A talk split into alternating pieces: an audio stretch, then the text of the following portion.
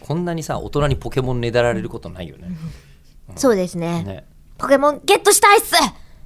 それゲットしたい。うーんゲットしたい。えーじゃあここまでのストーリーをまとめましょう。はい、はい、えお願もいしとまもすいと大変申し訳ないんですけど一番初めに読もうとした方のメール読んでないですよね。や読めましたワンバンコっいて言やっそてるこねだってけだよねそこだけだよね。うんそのワンバンコを読んだのは、 うんワンバンコは、うんえー基本的にはあのーまあ笑福亭鶴光師匠のはい、えーあのこうご挨拶ですよと。うんうんで笑福亭鶴光師匠伝説のラジオパーソナリティ、もう何十年日本放送で番組やっていただいたか。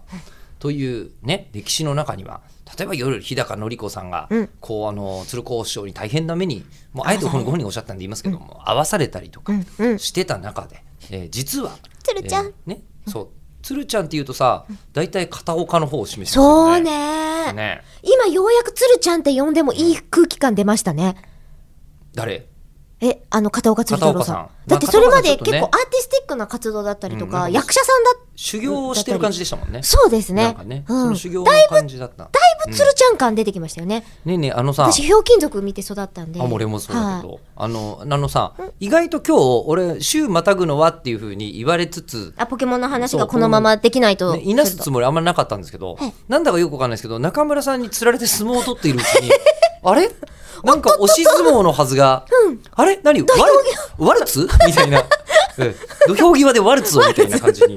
なっている気がしてならないもう焼き身とワルツをうんそうそうなんかそんな気がするんですけど、これなんかの策略にはまっているんえそんなことはありません、ですか、うん、大丈夫ですか好き放題しているだけです、えーで中村さんのご職業は、えー声優です声優さんですよね。はいで鶴光師匠のお話と、声優さんのお話が出たのであれば、うん鶴光師匠と声優というお題が日高のり子さん以外にもありますよと。そして日高のり子さんはタッチタッチって言ってましたね。でタッチかねポケモンかっていう話を。でじゃあもう一個残ったポケモンの話をねえいざしてもらおうではないかとあーしょうがないね、えー言ってしまうと、さあじゃあポケモンの中でも、はいえー一番重要なキャラクターといえば誰でしょ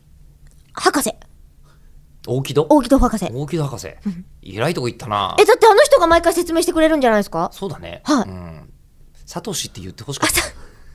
うんサトシサトシ。サトシだよ、まあ、初代から見てないとどうにもですけどうんも、サトシだよ、うんサトシ人の、まあ、松本里香さんじゃないですか、はいね、目指せポケモンマスターうんも歌っていらっしゃる、うんえー松本里香さん、えーなんか横浜の、えーとね、何百メートル走だったかな400メートルだか800メートルの記録とか持ってるとかねなんかいろんなねプロフィールのある方なんですけどげ